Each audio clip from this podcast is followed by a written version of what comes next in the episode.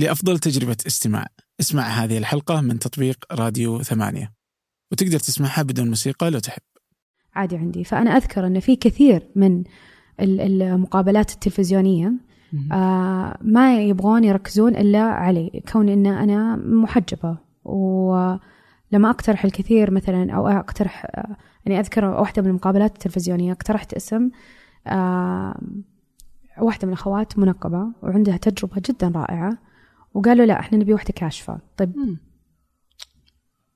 ليه؟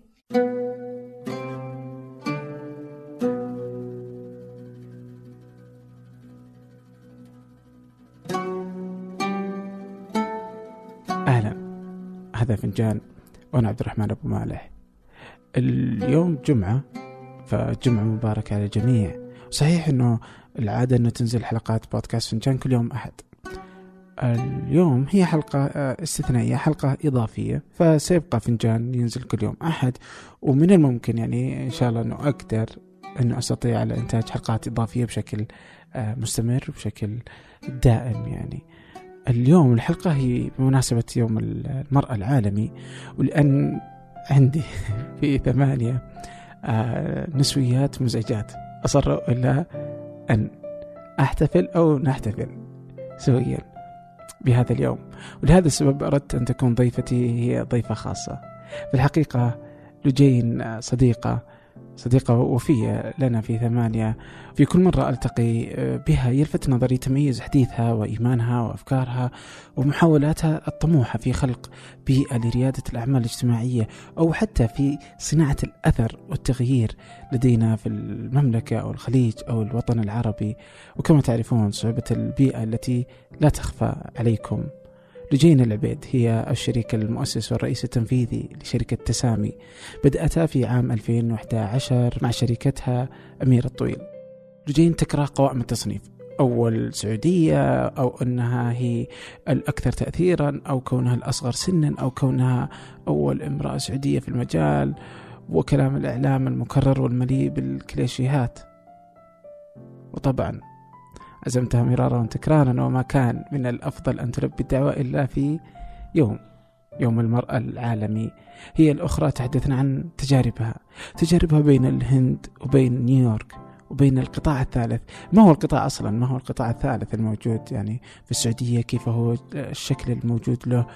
كيف تحول من قطاع رعوي إلى ما نشهده اليوم؟ هل هو أصلا جيد اليوم؟ آه، وما هي الطموحات التي ممكن أن نصل إليها عن الحلول الفعلية والفعالة لمستقبل الريادة الاجتماعية مع خير من يتحدث عنها. وكجزء من هذا الاحتفال البسيط قامت شركة كريم بالتعاون معنا في إنتاج هذه الحلقة فشكرا لهم شكرا لكابتناتهم أيضا التي لم يلبثوا في إدهاشي في كل مرة تستطيعون تشاهدوا فيلما وثائقيا قد نشرناه سابقا في ثمانية كابتنة سيكون الرابط في وصف هذه الحلقة. والحقيقة أنه منذ أن سمحت الحكومة بقيادة المرأة للسيارة وهو يعني أمر أسعدني حقيقة. كنت سعيد بتغيير وضع المواصلات جزء كبير من السيدات اليوم. والآن أنا أسعد بأن لديهم كذلك فرصة خلال اليوم أن يأخذوا طلبات ويوسعوا دخلهم. هناك شركات كثيرة كريم واحدة من الشركات التي تمكن السيدات في خفض غمار تجارب جديدة وكسب رزق إضافي وإثبات أنهن والذكور على حد سواء. أما الآن لنبدأ. إيش اللي يخلي لجين تصحى كل يوم؟ يعني ما هو الدافع اللي جالسة تسويه؟ والله سؤال جيد. أعتقد الموضوع بدأ يعني من يوم اني صغيرة كان الموضوع بادئ بشكل تلقائي. أنا ما أقدر أقول لك ان ان يعني ما ما أبغى أقول القصة الكليشيه لكن والدي يعني أمي وأبوي يعني من أكثر الناس اللي أثروا على حياتي وإخواني كذلك. لكن آه، من الأشياء اللي أعرف إنها أثرت علي هذيك الساعة اللي بعد ما أبوي يجي من الشغل ويجلس ويقرأ الجرايد ويشرب شاهي وأجي أنا أطرح الكثير من الأسئلة ويجاوبني.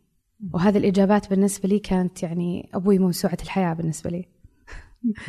آه الوالدة من الناحية الثانية هي اللي أتوقع أنها فتحت عيوني على المجتمع.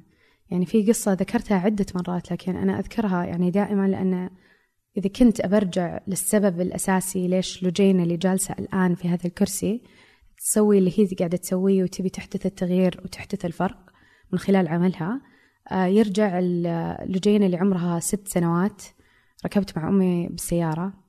ورحنا إلى أحد الأحياء آه، اللي يعني كنا بنوزع فيها أرزاق. وأول ما دخلنا الحي كان آه، شوي في خوف شديد من تجمع الأشخاص على السيارة.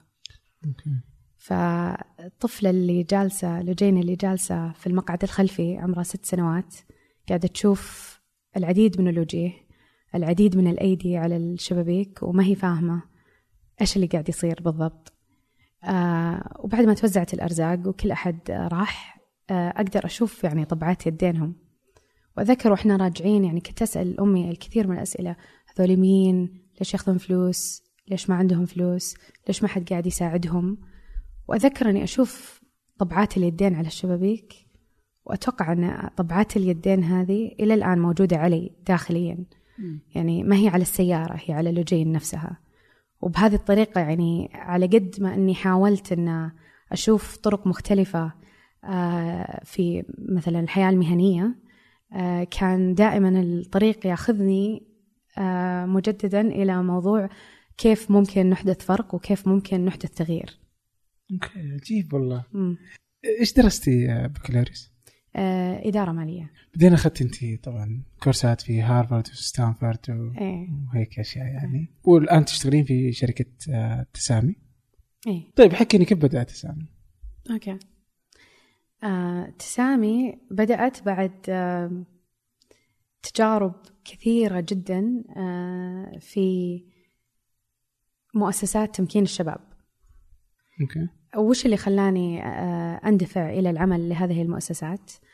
آه، اللي دفعني إني أنا أعمل هذه المؤسسات هو إيماني بأني لازم ألقى الجواب اللي دائما يتوجه لي من كثير شباب ومن كثير شابات سواء كنت في الحج مثلا في رحلة الحج جو كثير سألوني أو في الجامعة أو في المدرسة أو كانوا يجون يقولون إحنا نبي نسوي شيء نبي نحدث تغيير. بس ما نعرف شلون.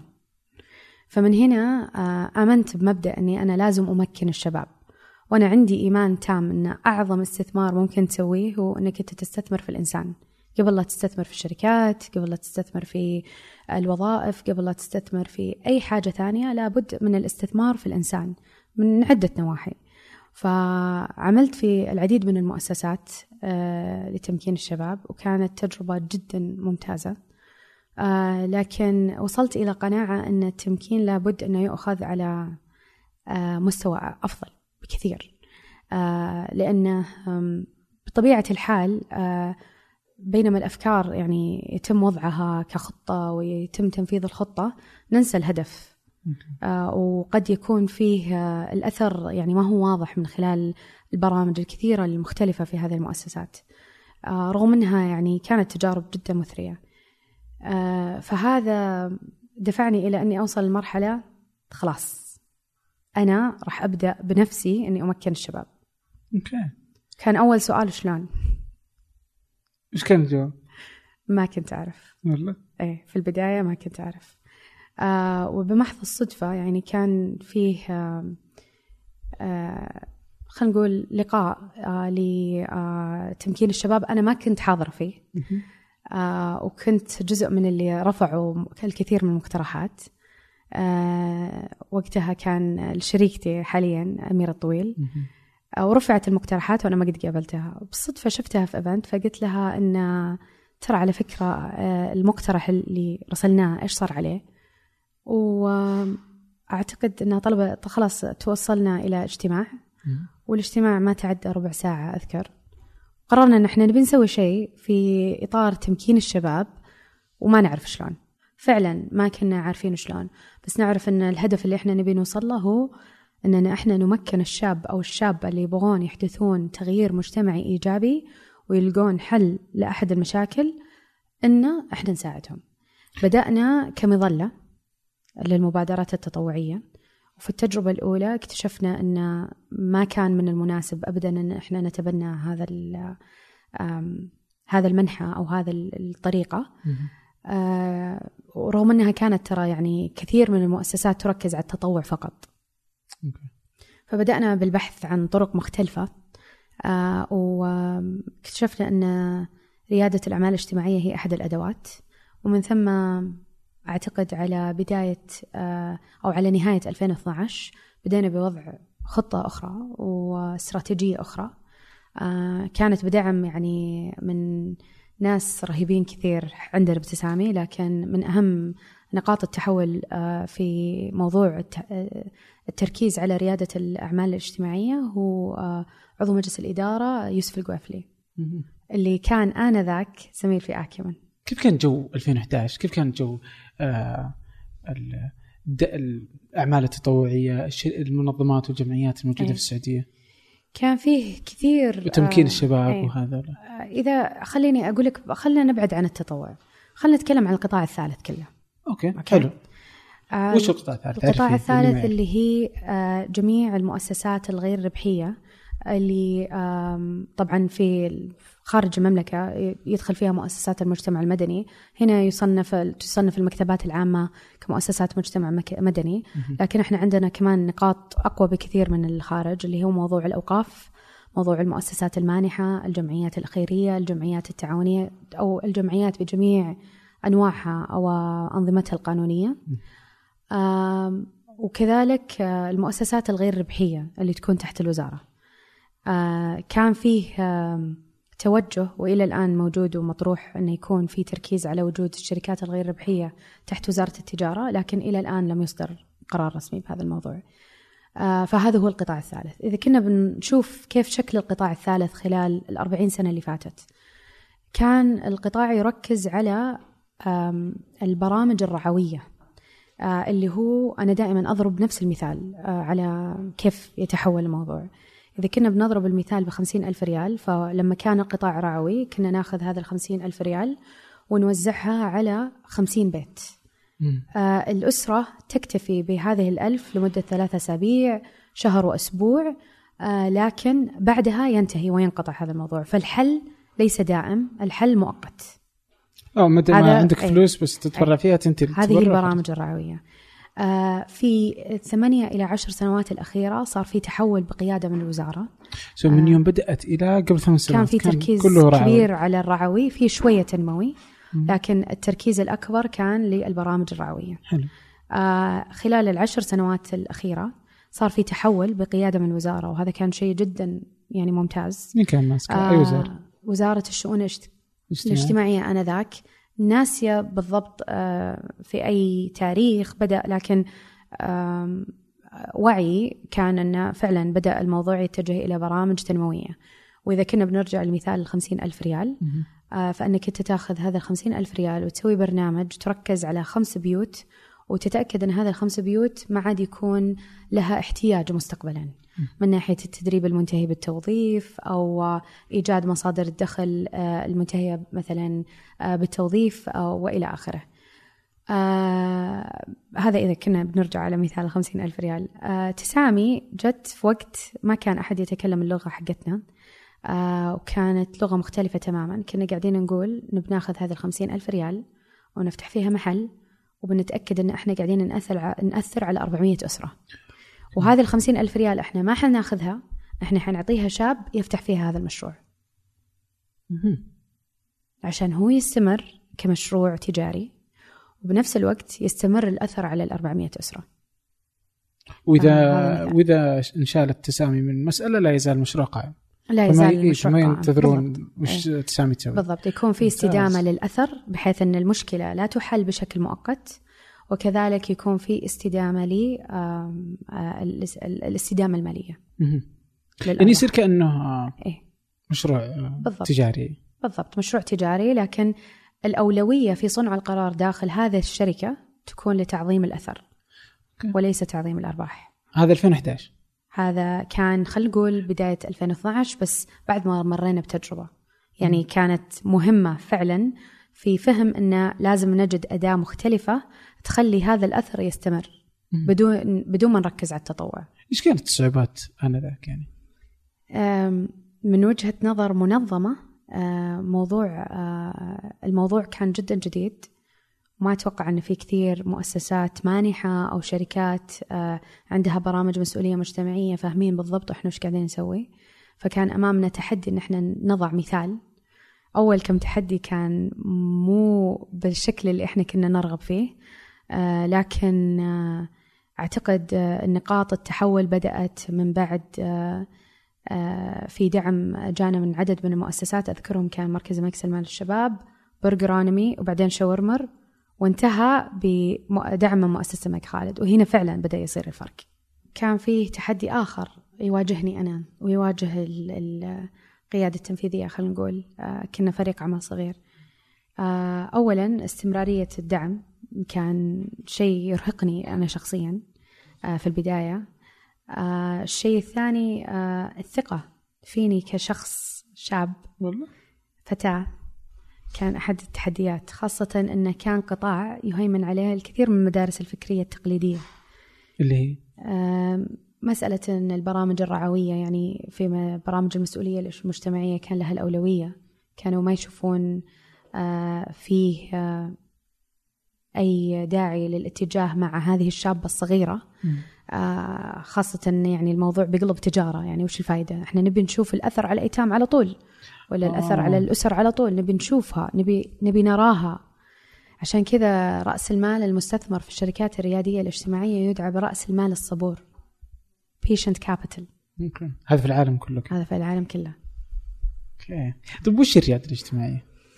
الريادة الاجتماعية هو نموذج عمل تجاري ايا كان شكله القانوني شركة ربحية أم منظمة غير ربحية لكن نموذج عمل تجاري يوفر حل كمنتج أو خدمة آه هذا الحل لأحد التحديات المجتمعية آه لكن المنتج أو الخدمة هذه آه يكون في استدامة للأثر من خلالها ويكون في استدامة مالية من خلال البيع والأرباح. إذا تسامي كانت تواجه مشكلة إن الدعم ما كان جيد.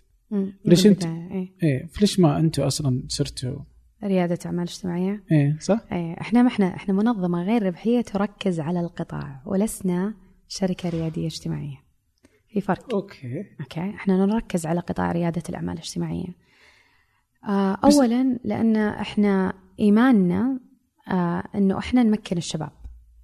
إحنا نبي نمكن الآخرين من خلق الحلول. سواء كانوا شباب أو شابات أو فئة المتقاعدين أو آه، حتى يعني أي شخص يرغب في إحداث أثر إحنا نرى أن هذا الأثر يجب أن يستثمر بطريقة تكون مستدامة.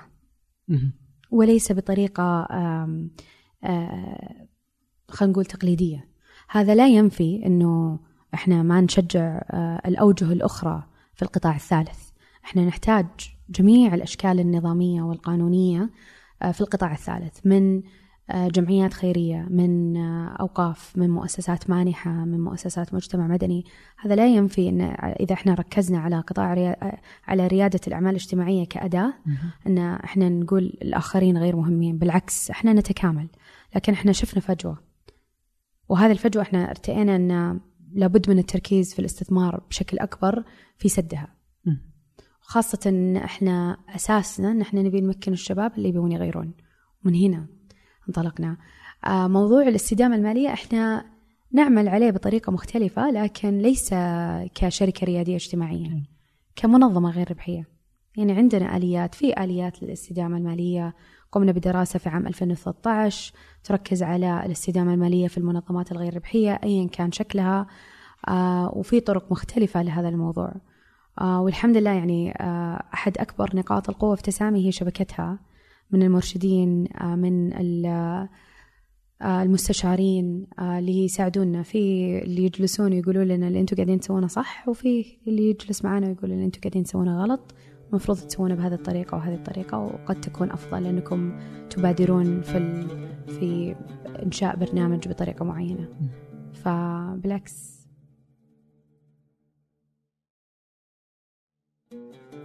طيب متى كانت رحلة الهند؟ كان كم؟ 2015 2015 أيه. أثرت على تسامي بعد ما خلصتي ورجعتي؟ أقدر أقول إنها أثرت لكن أثرت علي أنا أول وأنا كنت أحتاج أروح ليش الهرج؟ آه كان وأنا قاعدة أنفذ الكثير من البرامج وأحاول أني أنا أوصل لأكبر أثر ممكن أقدر أحققه من خلال تسامي آه، كنت أحس أني أنا عندي معلومات مرة كثيرة وأعرف أن أنا عندي القدرة على التنفيذ. لكن هذا الجسر اللي يجي ما بينهم ما هو موجود وماني عارفة ليه. ف... وهنا نرجع لنقطة الوعي شوي. فطبعا أحد أهم المرش... المستشارين التسامي والمرشدين بالنسبة لي شخصيا يوسف القويفلي. طبعا في عدد من الزملاء السعوديين في برنامج زمالة آكيمن آه، شهد الشيل بهير خشيم فطبعا يعني أنا بالنسبة لي آه، هم كلهم قدوات. فقدمت أول مرة وفي الحقيقة انرفضت ترى. والله؟ إيه. فخلاص وصلت الموضوع. وبالصدفة كلموني قالوا ترى على فكرة أنت كنتي يعني في مرحلة متقدمة وفي اثنين طلعوا.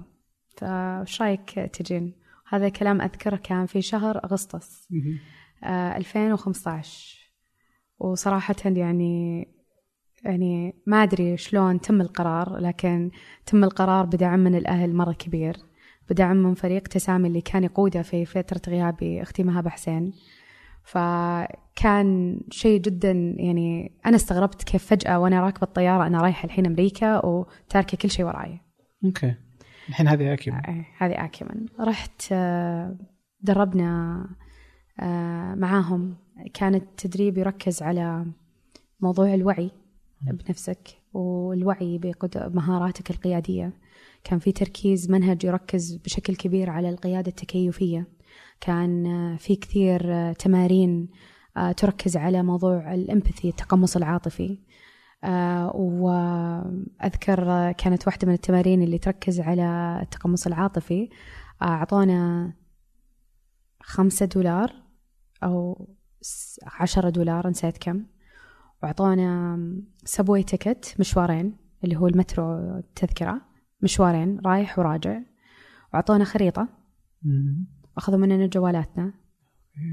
وقالوا روحوا عيشوا تجربة المستفيدين أيا كان المستفيد. ورحت. طبعا لجين جاية تتعلم. في نيويورك؟ إيه في نيويورك. والظاهر إني ما بقى شيء ما سويته. في البداية رحت مشيت لأن خفت إني أنا أركب المترو وأضيع عادة أعتمد على Google Maps الجوال. ورحت إلى ملجأ للمشردين ودخلت. وأنا خايفة إنهم يقفطوني ماني عارفة من إيش خايفة بس يا رب ما أنقفط يعني ما أحتاج هذه الوجبة. وجلست وأخذت هذه الوجبة اللي كانت عبارة عن رز ولحم ما قدرت صراحة أكله. وفي كان خبزة آه خبزة وعلبة من الزبيب. فأخذت معي وأنا طالعة وطبعا واحدة من أهم الفوائد اكتشفت أن أغلب اللي موجودين هنا متقاعدين يجون يأخذون هذه الوجبة عشان يوفرون آه، معاشهم التقاعدي لأمور أخرى كون أن نيويورك مدينة غالية. طلعت وقدام الملجأ هذا في حديقة وكنت قاعدة آكل خبزة وقاعدة أحاول يعني أتفكر في التجربة وأعرف وش اللي أنا استفدت. بشكل كبير. فجاني شخص مشرد وعادة يعني وأنت تعيش حياتك اليومية في نيويورك هذول مشردين من أنت ما تشوفهم أو تتحاشى أنك تناظرهم في عيونهم. صح. هو شافني أنا طالعة من الملجأ وشوف أني معي خبزة.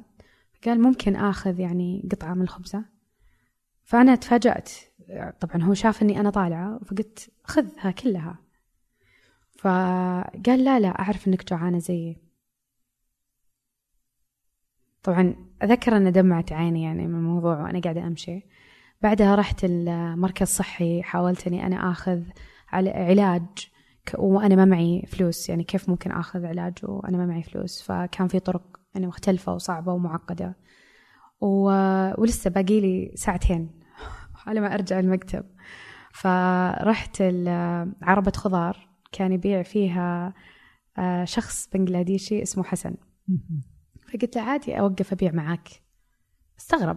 قال أنت من وين؟ قلت لا يعني أنا عربية وأنا عندي تجربة ودي إني أنا أعرف شلون أنت تبيع الخضار وودي أساعدك يعني في هذا الموضوع. طبعا هو مرة تحمس. هو كان من بنغلاديش ومسلم وشاف إني أنا عربية ومسلمة. تحمس مرة معي وقرر إنه يبغاني أعيش التجربة كاملة. فصرت أبيع وصار يعلمني يعطيني نصايح وأخذ النصايح أنا بجد يعني. ويعلمني من وين يجيب آه، الخضار والفاكهة كل يوم كيف يشتريها من تاجر تركي في مكان يبعد آه، تقريبا ما يقارب الساعة والنص عن مكان العربة وكيف آه، يقوم الساعة ستة عشان يوصل هذا المكان وبعدين ياخذ الأغراض ويجيبها إلى العربة ويبدأ بالبيع خلال اليوم وينتهي يومه حول الساعة ثمانية بالليل. ففي مرحلة ما وإحنا قاعدين نبيع قال أنا باخذ بريك وراح. بس قبل لا يروح أعطاني الكاش طبعا أنا استغربت كمية الثقة اللي موجودة في يعني كيف تعطي واحدة أنت حتى ما أنت متأكد وش اسمها؟ وراح. والله يمكن غاب ثلث ساعة وأنا طبعا بلشت شوي. خفت إني أغلط في الأسعار كون إنه في أشياء ما هي واضحة الأسعار عليها. وصرت أبيع وأشتري و... و... يعني أبيع قصدي مو أشتري أبيع للي يشترون. وبالنهاية آه، رجع. وكمل يبيع معي. قلت له خلاص أنا لازم أرجع الحين لدوامي. فقال لي لحظة لحظة أنا بروح شوي برجع فكنا كان العربة أمام محل بيتزا وجاب لي شريحتين بيتزا كبيرة. وعطاني كيسة مليانة فواكه. وقال لي شكرا إنك ساعدتيني اليوم. طبعا من خلال التجربة مو بس موضوع أني أنا شفت حسن كشخص موضوع أني أنا عشت معاه التجربة عنا له الكثير. وصار يقول لي تفاصيل يمكن أنا ما كنت أحتاجها عشان أعرف أو أوصل معلومات معينة بس قدرت أفهم منه تجربته قدرت أعرف أنه هو تارك أهله في بلاده عشان يجي ويلقى لقمة يعني شريفة عن طريق بيع الخضار. آه وهذا الشيء يعني موجود هذا ما هو ريادة أعمال اجتماعية لكن يظل. آه هي وظيفة ذات أجر منخفض جدا فأنت تبي تفهم تجربة هذا الشخص تعرف هو من وين جاء. كل هذه المواضيع أثرت عليه. طبعا وأنا بالطريق شفت واحد من المشردين أعطيته تذكرة السبوي ومشيت وألقى واحد ثاني أروح أقسم الفلوس بينهم. طبعا ما ركبت السبوي كل هذاك اليوم كان مشي. رجعت المكتب. طبعا كانوا زملائي جايين قبلي. أنا الوحيدة اللي معي أكل. حطيتها على الطاولة. قلت لهم كذا كذا كذا كانت التجربة. فهذه واحدة من التمارين اللي استفدتها. طبعا بعد التدريب في مدينة نيويورك يروحون آه، يجعلونك تشتغل في أحد الشركات اللي استثمروا فيها في أنحاء العالم. فرحت آه، وكان آه، الشركة موقعها في حيدر أباد وهي شركة تعليمية. في الهند طبعا. آه، شركة تعليمية تركز على تطوير المناهج آه، للمدارس اللي تركز على ذوي الدخل المحدود. وطبعا النظام التعليمي في الهند ما يشجع على الحكومي بشكل كبير إنما يشجع على الأهلي كون إن مستوى المدارس الحكومية ليس بالقوي ابدا. فمن هناك يعني انطلقت تجربة أخرى. فهذا اللي أذكره يعني. كم قعدتي في الهند؟ ما يقارب عشرة شهور. عشرة شهور؟ كلها في حيدر أباد. آه، حيدر أباد وما جاورها. وطبعا سافرنا كثير يعني كان في كثير من السفرات. رحنا نيروبي كينيا. كان آه، داخل يعني مع المنظمة اللي كنت أعمل الشركة اللي كنت أعمل فيها. كان كثير من المشاوير آه، عبارة عن أربع ساعات رايح وأربع ساعات جاي. فعشان أنت تركز على مجموعة المدارس اللي, مجم... اللي موجودة في محبوب نقر اللي تبعد أربع ساعات بالسيارة آه عن حيدر أباد آه لازم تروح وتشوفهم وتقعد معاهم وتدرب المدرسين اللي موجودين هناك. وتتأكد أن المركز التدريبي اللي تنشئ الشركة حقتنا القريب من محبوب نقر وكريم نقر آه عنده كل الأدوات اللازمة. آه فإحنا على قد ما إحنا قاعدين نبيع المناهج على المدارس على قد ما إن إحنا قاعدين نمكن المدرسين اللي يركزون على هؤلاء الطلاب. فهو مو بس إن إحنا قاعدين نبيع المنهج إحنا قاعدين نبيع المنهج ونبيع التدريب معه. كيف كانت الهند يعني؟ كيف كانوا الهنود المدارس الطلاب؟ آه، تختلف من منطقة لأخرى خلينا نقول. كل ما قربت من المدن الرئيسية كل ما كان آه الوضع مختلف شوي. أو كل ما أبعدت كل ما كان آه كذلك الوضع مختلف بشكل كبير. آه، النظام الاجتماعي في الهند جدا معقد. في الكثير من الطبقات الاجتماعية. وفي طبقات المفروض أنها تركز على الأشياء اللي تعتبر كيف أقدر أسميها بطريقة يعني مهنية. ال ال الأشياء اللي, اللي تهين الشخص أو تهين كرامة الشخص هي مختصة بأدنى طبقة اجتماعية عندهم. فكنا لما نجي نروح للمدن المدن ما فيها هذا التركيز على الطبقية رغم أنها موجودة. يعني ترى أنه في عمالة التنظيف اللي موجودين بالمكاتب اللي نروح لها مثلا آه، عمالة التنظيف المختصين بالحمامات عزكم الله آه، مختلفين تماما عن عمالة التنظيف باقي المدرسة. كون أنها طبقات اجتماعية مختلفة. وهذا الفروقات تشوفها بشكل أكبر لما تدخل القرى. فتبدأ تعرف أن هذا الشخص مو بلاس مو لابس صندل لأنه ممنوع عليه يلبس الصندل في هذه القرية. بس ممنوع كذا؟ م... إيه ممنوع. وطبعا تسمع الكثير من المشاكل كيف أنه فيه آه موضوع الزواج والهروب آه في هذه القرى يعني دائما آه شائك فيأثر على الطلاب يأثر على المدارس اللي موجودة في هذه الأحياء. وفي أحياء يعني أو مدارس أبعدنا عنها يعني هذا إحنا قاعدين نتكلم بس على المباني وقد يكون مبنى بدون يعني غرفة بدون جدار ما اكتمل هذه تعتبر ممتازة أو جيدة أوكي؟ وفي طبعا النوع الممتاز أكثر اللي هو مبنى كامل لكن يفتقر الأشياء اللي إحنا نشوفها في مدارسنا هذا اليوم. أيا كانت المدرسة في المملكة العربية السعودية إحنا قاعدين نتكلم. وأذكر واحدة من الأشياء اللي يعني أثرت فيني. هو كانت زيارة إلى مدينة أنغول أنغول تبعد عن حيدرباد ثمان ساعات بالقطار. فكان تجربة القطار لحالها قصة. صدق يركبون فوق كذا؟ يركبون فوق. والله؟ وفي عربة آه اللي هي تعتبر الأرخص آه في القطار. آه أنت تشتري التذكرة بس بعدين تتهاوش عشان تركب عشان زحمة. فمن يوم ما تشوف القطار واصل وأنت تشوف فيه يمكن ما يقارب 150 نفر يتهاوشون على ثلاث عربات.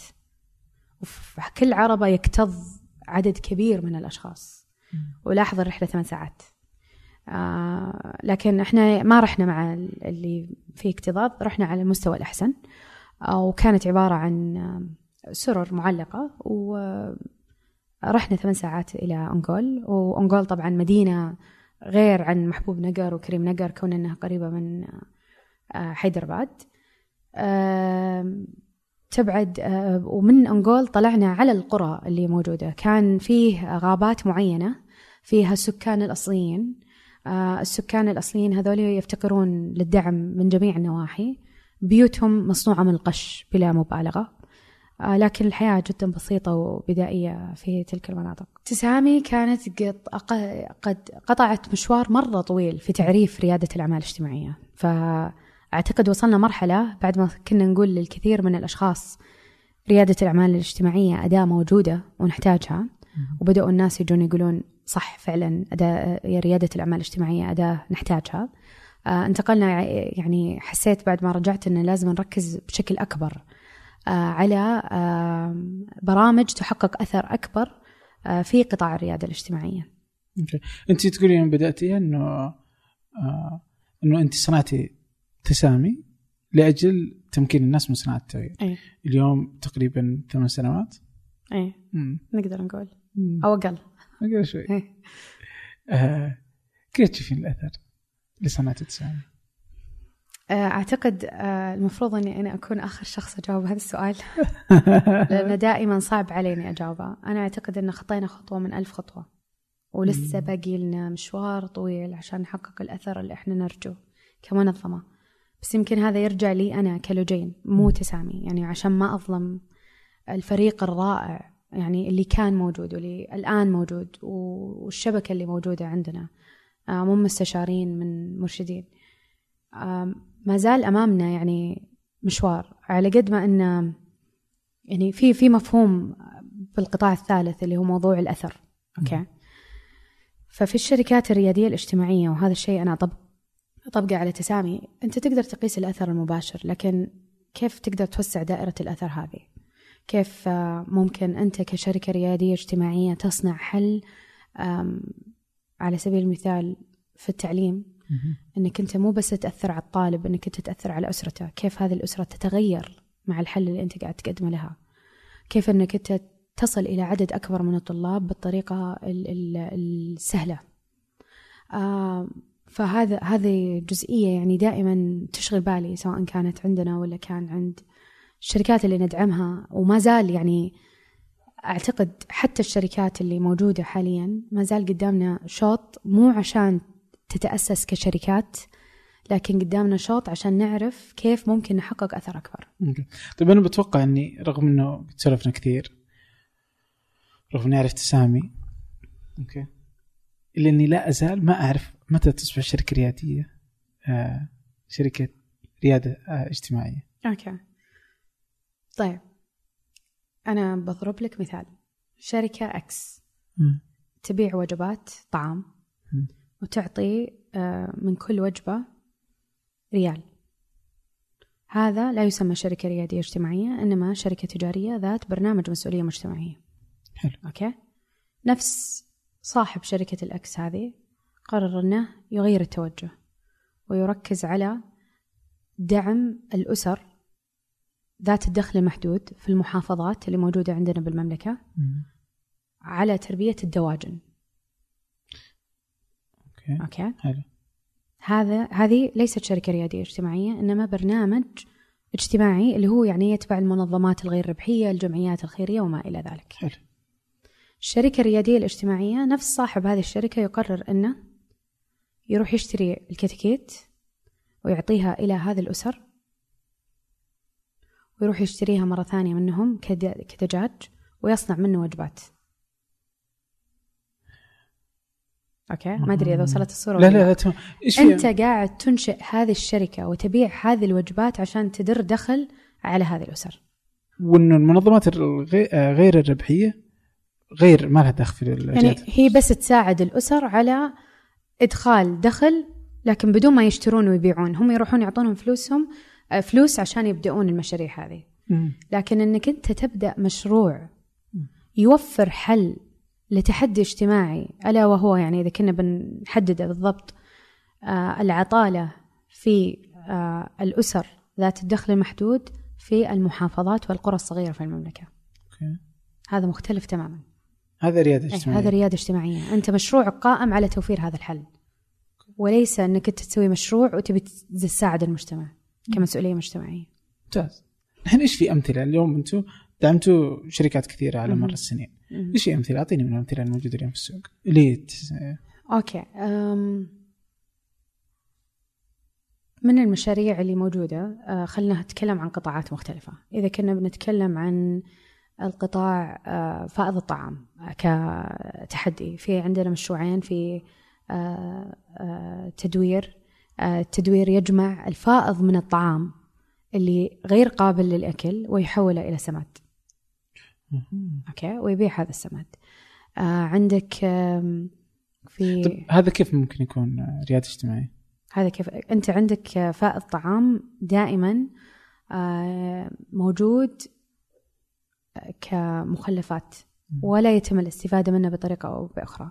طبعا في عندك أنت أصلا لموضوع الحل آه، عشان تبني الحل في الحل اللي يجي قبل المشكلة لا تصير وفي الحل اللي يجي بعد ما المشكلة تصير.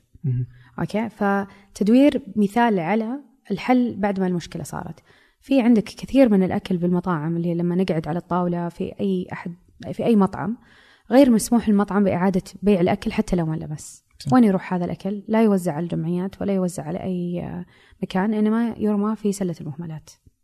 ما يعطونه طعام. وكذا؟ لا ما يعطون.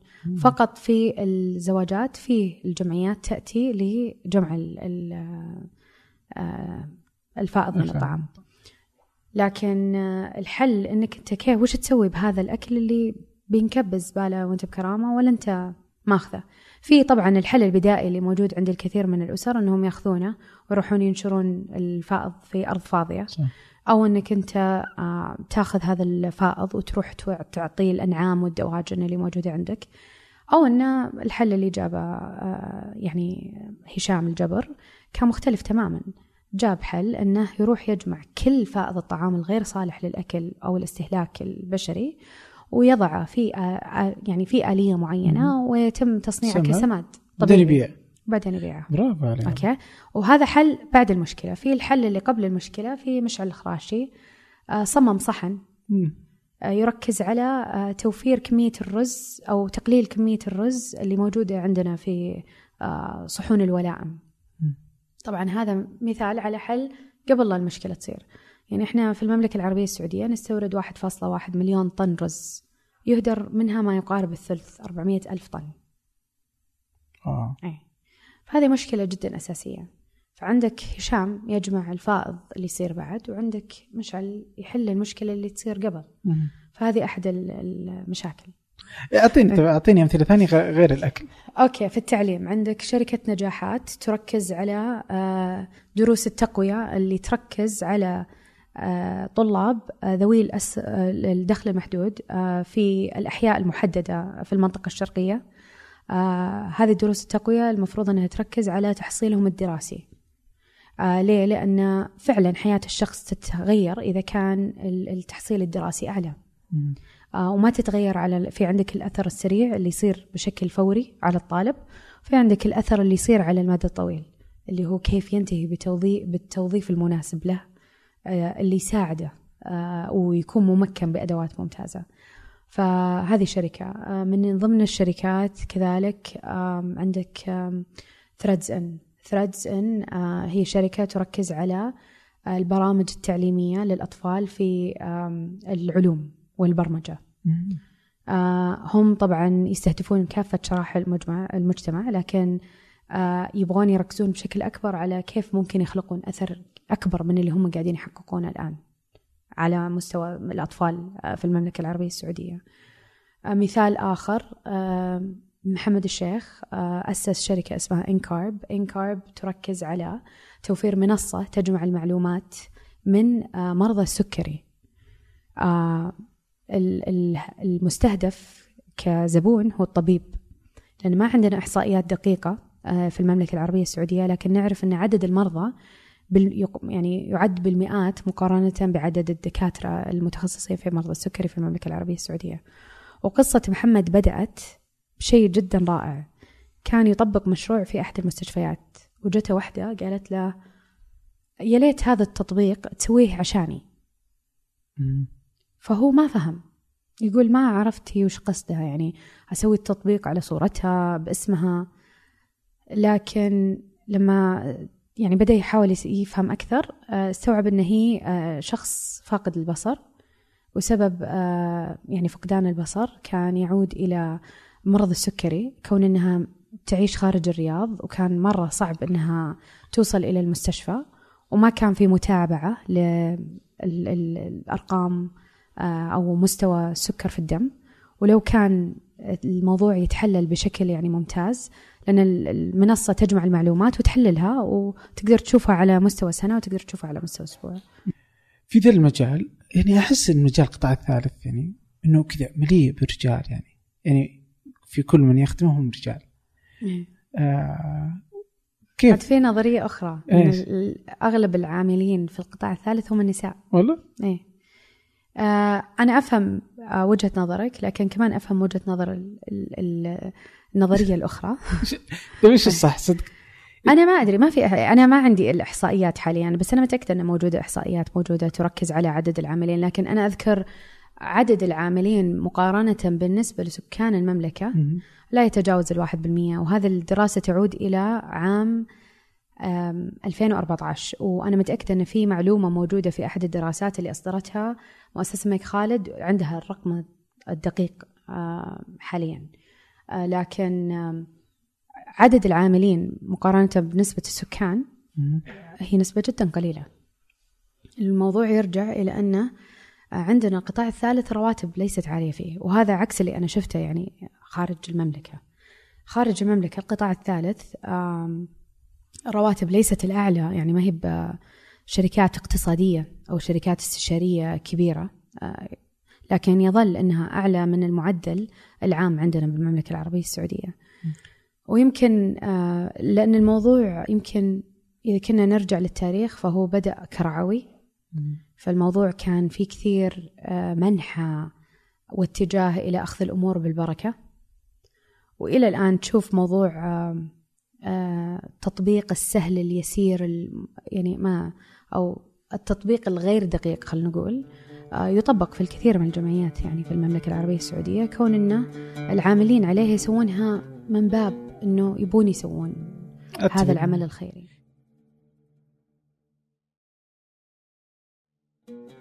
يعني أنا في صديقي عبد العزيز الحمادي هو يعمل في يعني منظمة غير ربحية يعني بس إنه يعني طبعا ما أدري وش نظام المنظمات غير ربحية في السعودية لكن يبدو أنه لا يزال يعني مو نظام واضح. بس زي كذا فهو شغلته إنه يروح يشوف الجانب التقني في الجمعيات غير الربحية والخيرية والأوقاف وزي كذا. يجد إنه سيء جدا. سواء كان اللي تابع للحكومة ولا اللي كان مو تابع للحكومة يعني ما هم بعيدين يعني واضح إنهم يسوونها حبيا يعني زي ما أنت قلت يعني. لا صحيح. وأعتقد يعني أخوي عبد العزيز قطع مشوار يعني مرة جيد في استكشاف يعني الجانب التقني للجمعيات تخيل لو أنت أخذت الأبعاد أكثر. ميه. يعني واحدة من الأشياء أنا لاحظتها انه أول ما بدأنا موضوع ريادة الاعمال الاجتماعيه والكل ما هو راغب فيه الآن فجأة في ريادة أعمال اجتماعية داخل الجمعيات الخيرية. وهذا بالنسبة لمفهومي وتعريفي وتعريف تسامي لريادة الأعمال الاجتماعية لا يطبق في الجمعيات الخيرية. لكن القضية مو هنا اختلاف الرأي. قد يطبق بطريقة أو بأخرى يمكن مواضيع الاستدامة المالية وجود مشاريع تدر الدخل وهذه المشاريع تكون حل لأحد التحديات الاجتماعية اللي تركز عليها المنظمة. لكن بالنهاية آه، الموضوع حتى قياس الأثر آه، النظريات الكثيرة يتكلمون فيها.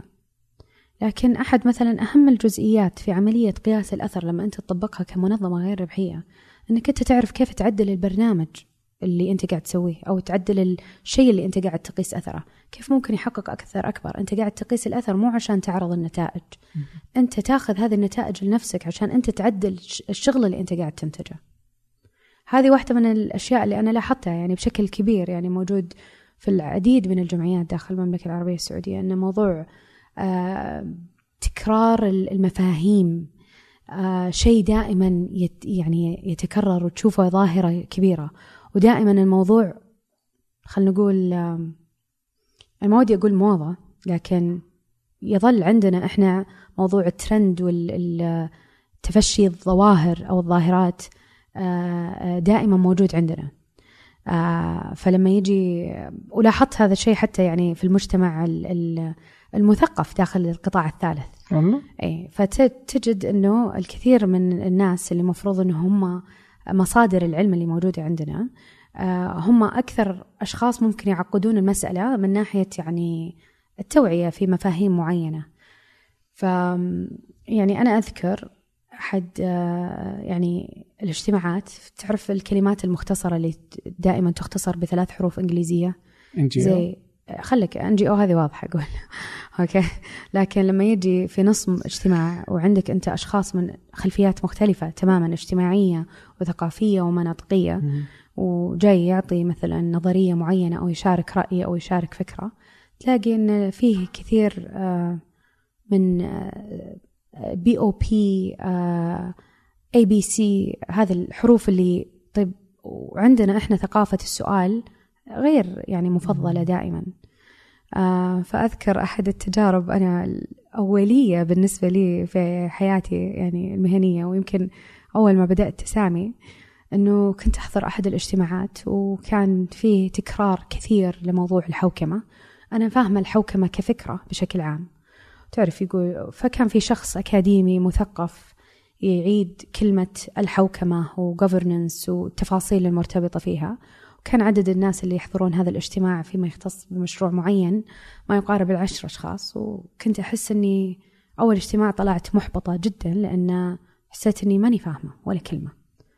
وكيف أنا يعني أدخل هذا الاجتماع وأحس في كثير من القيم اللي تبدأ تطلع وتنازعك من جوا هل المفروض أقول لهم أنا مو مكاني هنا؟ هل لأني أنا ما فهمت أي شيء قال؟ أو هل المفروض أنا أبادر وأصارح المسؤول عن عن وجودي في هذا الاجتماع؟ هل إيش الطريقة المناسبة؟ فلما جاء الاجتماع الثاني آه، بدأ الشخص بالتحدث فأنا في مخي قاعد أقول خلاص أنا إذا ما فهمت بسأله. يعني حتى لو يطلع شكلي يعني غلط في الاجتماع. بعد ما سألت السؤال اكتشفت أن إحنا تقريبا عشرة 12 اكتشفت أن الغالبية ما كانوا فاهمين معي. لأنه اختار أنه يسجع الكلام ويفخم الكلام ويعيد الكثير من الكلمات المطاطية اللي كان ممكن أنها تبسط بشكل كبير وتشرح. فعشان كذا يعني تخاف إنها صارت موضة يعني؟ في كثير أشياء موضة عندنا بالسعودية. ريادة الأعمال موضة محلات البرجر موضة محلات الكب كيك موضة. هذا لا يعني إن هم غلط. بالعكس إحنا نحتاجهم. لكن كمان نحتاج الأفراد اللي يأخذون الموضوع البعد أكبر البعد أعمق. وهذا يرجع الموضوع القيادة. شلون؟ يعني عندنا مفهوم القيادة دائما أنك أنت تعطي أوامر للناس. لكن القيادة الفعلية هو أنك أنت تعرف الناس يعني أو في تعريف أنا مرة أحب أخذته من آكيمن ودائما حتى يعني نتبعه في تسامي إنه uh, leadership بقولها بالإنجليزي وبعدين بترجمها. leadership is taking people from where they are to where they need to be not where they want to be. لأنه what they need is completely different than what they want. فالترجمة القيادة هو أنك أنت تأخذ المكان أن, أن تأخذ الناس من النقطة اللي هم موجودين فيها إلى النقطة اللي يحتاجون أنهم يكونوا موجودين فيها. مو النقطة اللي هم يرغبون بالوصول إليها لأن اللي يحتاجونه غير اللي هم يبغونه. صحيح. فبنفس الوقت يعني يجي على وهذا يدخل فيه مفاهيم كثيرة. يدخل فيه أهم مفهوم أنا أحس أنه لابد أن يكون جزء لا يتجزأ من اللي إحنا دائما نسويه يعني آه، بالقطاع الثالث أو القطاعات الأخرى. الاستماع. الاستماع مو إنك أنت تقعد أمام الشخص سواء كان مستفيد أو زبون أو عميل أو موظف وتسمع الكلام اللي قاعد يقوله. إنك أنت تفهم هذا الشخص تفهم وجهة نظره وتفهم هي جاية من وين. قد يكون رائد الأعمال مثلا عندي ابتسامي يرفض نقطة معينة ليس لأنه رافض الفكرة إنما لتجارب شخصية مر فيها هو ما هو قادر يقول رأيه بهذه الطريقة. أو ما هو قادر يناقش أو يفضل عدم التفاوض. فأنت لازم ترجع وتفهم جذر المشكلة يأتي من وين أو جذر المعلومة اللي تنقال قدامك من وين. فالاستماع ليس فقط الاستماع للكلام إنما الوعي وفهم واحتواء الشخص اللي أمامك. سواء كان مستفيد عميل صانع قرار أنت واقف على ستيج ومين الناس اللي قدامك. كل هذه المواضيع يعني مرة مهمة. فعلا والله. يعني في كثير من ال من المصاعب من ال من المفاهيم اللي غايبة. يعني تلقاها كذا. ترى على فكرة الموضوع ينطبق علي يعني على يعني خليني أقول لك قصة, قصة لطيفة. ال ال لما رحت الأنغول ورحنا إلى هذه القرى اللي البيوت فيها من القش طبعا أنا جاية شايلة على يعني ظهري شنطة وفيها الكمبيوتر ومعي كاميرا عشان أوثق وأسمع ومعي دفتر وقلم عشان أوثق وأسمع وجاية على أتم الاستعداد أني أنا أستمع للمستفيدين في هذه المنطقة أو في هذه القرية الصغيرة. وأول ما وصلنا الأطفال استقبلونا. طبعا الأطفال في تلك المنطقة كمان وضعهم جدا يعني سيء. فكان عليهم ثياب رثة بالية في قطعة إي وقطعة لا وطبعا حافين. ف بشكل تلقائي ردة فعلي الأولى يا رب ما يلمسوني. وهم يجون يقربون جنبي وأنا أبعد أبعد أبعد على وراء. ويصرخون وأنا يا رب يعني ويحاولون يسحبوني بس ماني عارفة يعني بالضبط وش الوضع. ف فجأة قاعدة أشوفهم يأشرون على فوق. كان وراي شجرة وهذه الشجرة فيها عش دبابير. كانوا يقولون لا ترجعين ورا عشان هذا الدبابير ما ما ما يعني ما ما تأذيك. تخيل إن أنا في هذيك اللحظة أنا أنا زعلت من نفسي. إني أنا جاية أستمع. وآخر شيء سويته هو الاستماع. ونفس الشيء ينطبق على التجارب اللي اللي في تسامي. دائما نكون في عمق أو في خضم تنفيذ الأشياء وقد يكون لنا آراء لكن لما أنت تجي في نهاية اليوم وتتفكر باللي صار وين الغلط اللي أنت ممكن سويته وين الأشياء الصح اللي أنت ممكن تكمل تسويها وتستثمر فيها بشكل أكبر هذا كله يعني شيء يساعد. وطبعا لنا مواقف كثيرة مرتبطة بموضوع الاستماع. فبس يمكن ما يسعفنا الوقت اليوم نقولها. لا لا عادي جربي أول ما بدأنا بتطبيق برامج تمكين الشباب جلسنا في غرفة مع أحد أعضاء مجلس الإدارة يوسف القويفلي.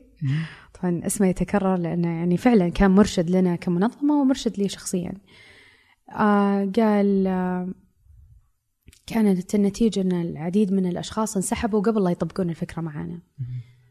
فكان يسأل عن الأسباب وكنا نقول هم يعني الشباب فيهم هم اللي ما يبغون ولازم. فجأة قال أنتوا إيش سويتوا طيب؟ هل فهمتوا وش اللي قاعد يصير؟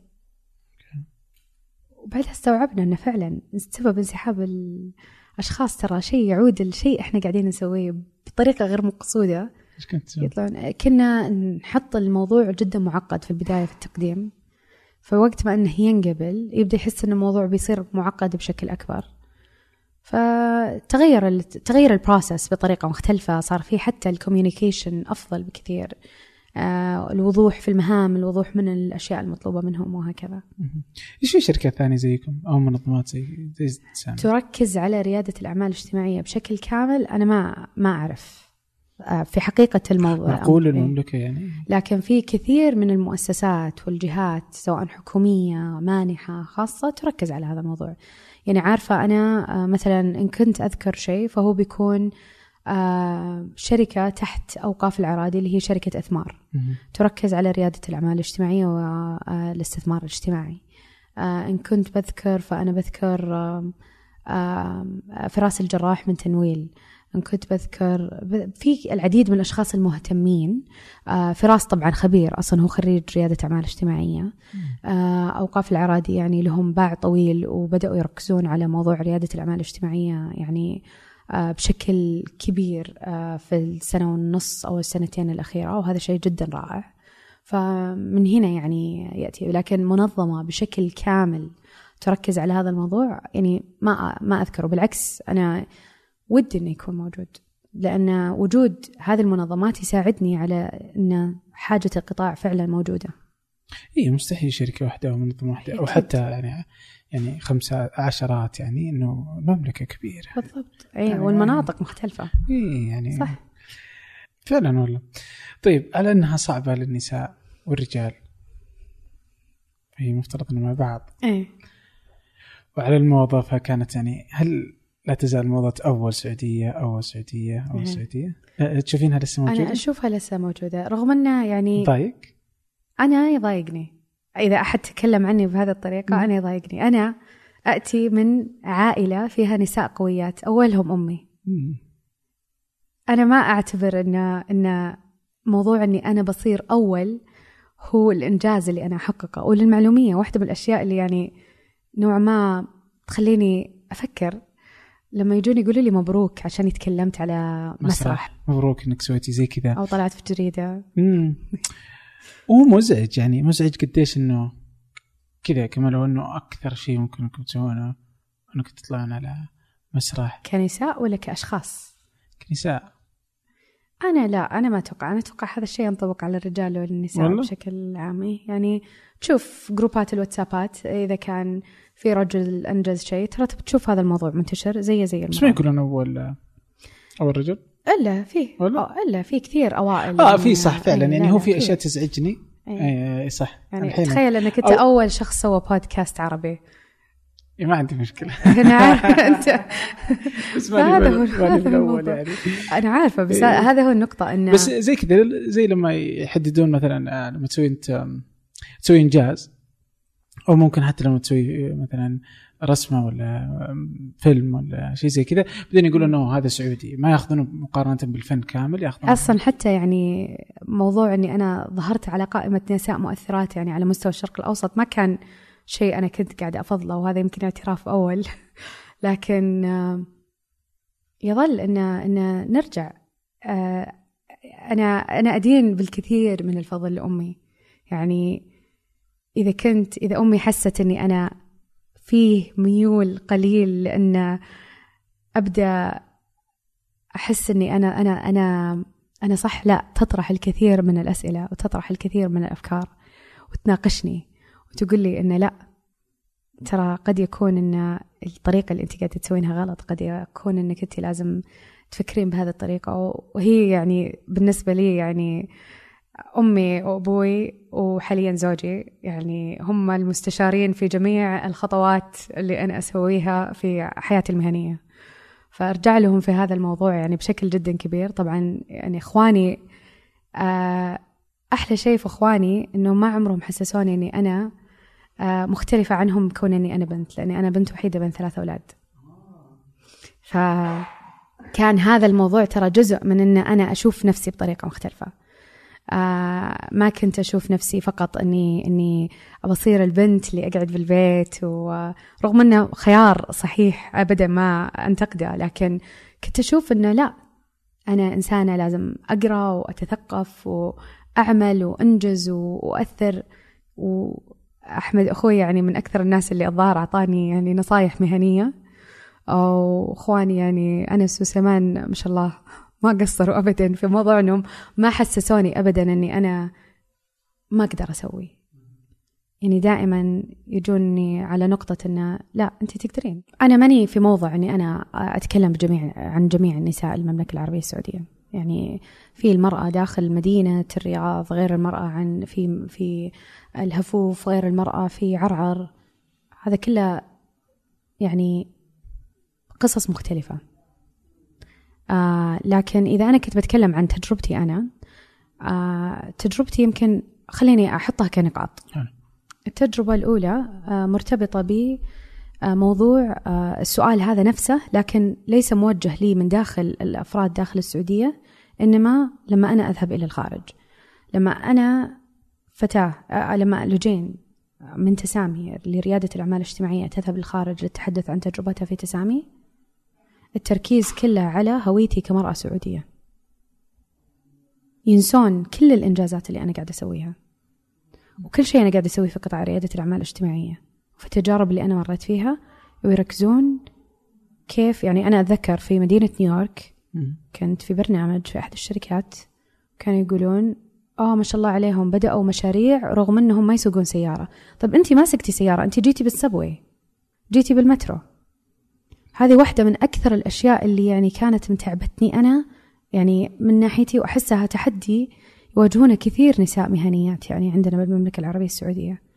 ينسون التجربة حقتنا كرواد أعمال اجتماعيين أو كرواد أعمال أو كصانعين قرار أو يعني الخلفيات المختلفة ويركزون على مرأة سعودية ينسون كل الباقي ينسون اسمي لجين ينسون تجارب مختلفة هذه النقطة الأولى النقطة الثانية أنا أتي من من عائلة تقدر النساء القويات، أنا أمي إنسانة ما شاء الله عليها قوية ولا أعتقد إني أنا في ربع قوتها ما شاء الله.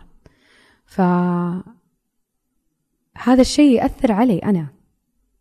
أنا متأكدة أن هذه التجربة اللي أنا قاعدة أمر فيها كلوجين قد لا تكون نفسها اللي يمر فيها سارة ولا آه، منيرة ولا حصة في أي مدينة من المدن داخل المملكة العربية السعودية. فهذا هذا الشيء لازم أنا يعني أوضحه لأن التجارب ما نقدر نعممها التجربة مختلفة تماما. الشيء الثالث اللي هو نساء خلينا نقول مهنيا. من أكثر الأشياء اللي أنا أواجهها كتحدي داخل غرف الاجتماعات خلينا نقول أو أو الكونتكست المرتبط في صنع القرار آه، والتفاوض. إنه دائما الفترة الماضية كانت النظرة دائما مو لجين العبيد آه، عملت وأنجزت وفعلت. آه، لجين جمعية خيرية بتسوي الأشياء برخص بلاش. هذه نقطة. طيب إذا أنا امرأة ليه ما أنت قاعد تناظر الإنجاز اللي أنا قاعدة أسويه ومستوى العمل اللي أنا قاعدة أسويه؟ آه وبعدين تقيم. وتنسى هويتي أنا كامرأة شابة. ف هذه واحدة من المعضلات. نقطة ثانية يعني داخل غرف الاجتماعات لما يكون فيه خلينا نقول مدارس فكرية تقليدية ذات خبرة طويلة آه تأتي و وتنظر لك يعني أو تنظر لي كامرأة شابة. مم. ويبدأ موضوع التعليقات مو هي غير مو انها غير مهذبة التعليقات اللي تبين عمري شلون إيش قصدك؟ يعني أنا أذكر في أحد الاجتماعات في أحد قدام 25 شخص لأن كنت توني آه توني أعلنت خطبتي قال قدام ال 25 شخص اللي أنا أعرفهم بشكل رسمي الحين 25 كانوا كلهم رجال؟ إيه كلهم أغلبهم يعني في رجال ونساء مم. لكن قال لي يا عروسة قدام ناس أنا ما أعرفهم.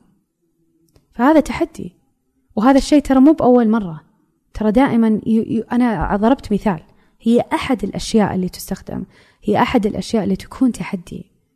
ف نقطة ثانية مثلا ياما جوني أشخاص عندهم شهادات دكتوراه ويجون يقيمون شغلي ويقولون ما حيصلح ما حتقدرين تسوينه. حلو بس يعني ما ما حيضبط. كمية الناس اللي قالوا لي ما تقدرين تسوين ترى مو عادية. وأغلبهم بنت؟ وأغلبهم أغلبهم رجال يعني في مرحلة متقدمة من العمر. فمو عشاني بنت. لسبب أو لآخر أنا ماني متأكدة إذا كان الكونتكست لأني بنت. يمكن قد يكون النطاق مختلف أو الحوار مختلف تماما وال- والطرح والنقد مختلف تماما. لو أنا كنت يعني شاب ما أعرف لكن في كثير ناس جو قالوا ما تقدرين. لكن قدرت وقدرنا نستمر. أحيانا ممكن يكون دافع لك اي أصلاً. ففي على المستوى الآخر الدعم من الحكومة يعني أشوف إنه شيء جدا رائع الآن الحكومة يعني ترجع في الكثير من المواضيع للكثير من النساء المختصات حضرت الكثير من الاجتماعات آه، فيما يرتبط في في القطاعات اللي داخلة في المجال اللي إحنا قاعدين نتخصص فيه. آه، الحمد لله يعني آه، يعني نرجع نقطة أن الثقة في تسامي كانت جدا عالية من قبل الكثير من الرجال والكثير من النساء. وهذا هذه الثقة يعني موجودة وستظل موجودة والحمد لله يعني قاعدين نستثمرها ونحاول نكبرها. فهو فيه التحديات اللي تواجهني كامرأة شابة وفيه التحديات اللي تواجهني كأي شاب آخر يعني. وفيه كمان التحديات اللي أنا خاصة فيني يعني تكون مرتبطة فيني أنا كلوجين وإيش الأشياء اللي أنا ما هو ما هي عادي عندي وفي الأشياء اللي عادي عندي. فأنا أذكر أن في كثير من ال- المقابلات التلفزيونية آه ما يبغون يركزون إلا علي كون أن أنا محجبة ولما أقترح الكثير مثلا أو أقترح آه، يعني أذكر واحدة من المقابلات التلفزيونية اقترحت اسم آه واحدة من الأخوات منقبة وعندها تجربة جدا رائعة وقالوا لا إحنا نبي واحدة كاشفة طيب مم. ليه؟ هذا تحدي أكيد هي تمر فيه فأنا أتي بنهاية الأمر من عائلة محافظة أنا اخترت أني أنا أكون يكون حجابي بهذه الطريقة لكن هذا لا يعني أني أنا أنا بس بطلع عشان عشان أنا عندي هذا الخيار موجود.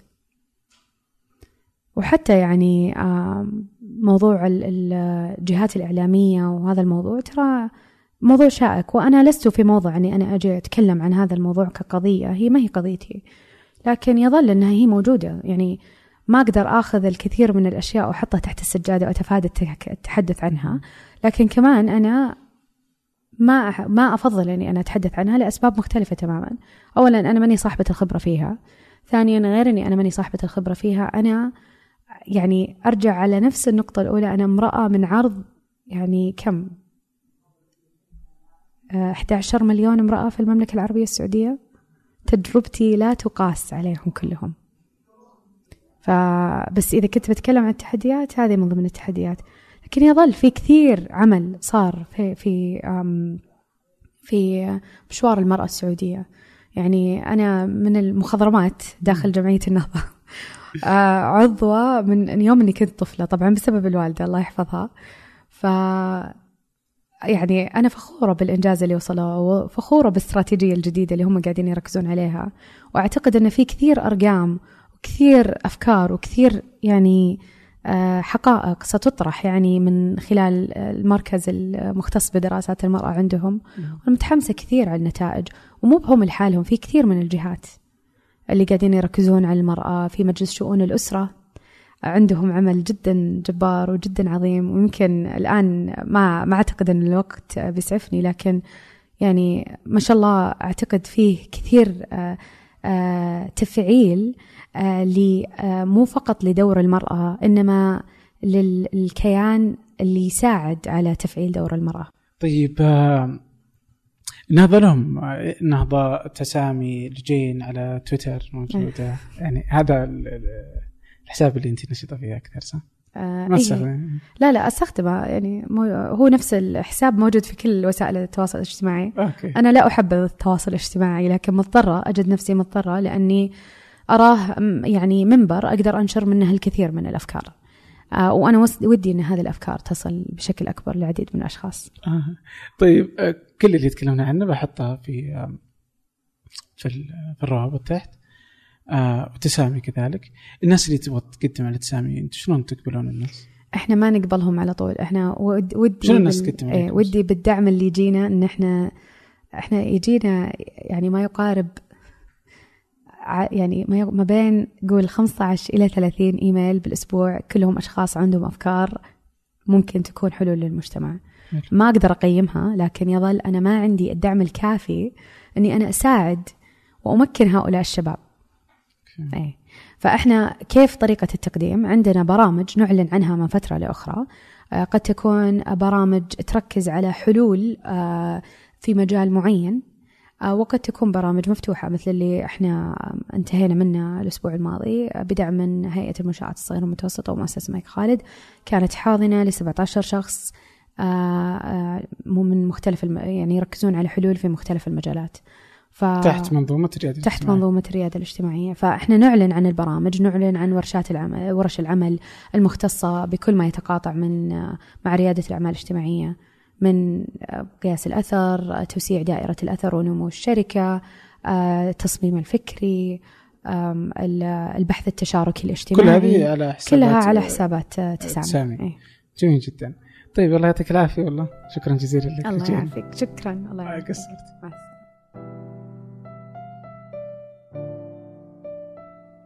شكرا لكم شكرا للجين وشكرا لشركة كريم. وفنجان هو أحد منتجات شركة ثمانية للنشر والتوزيع.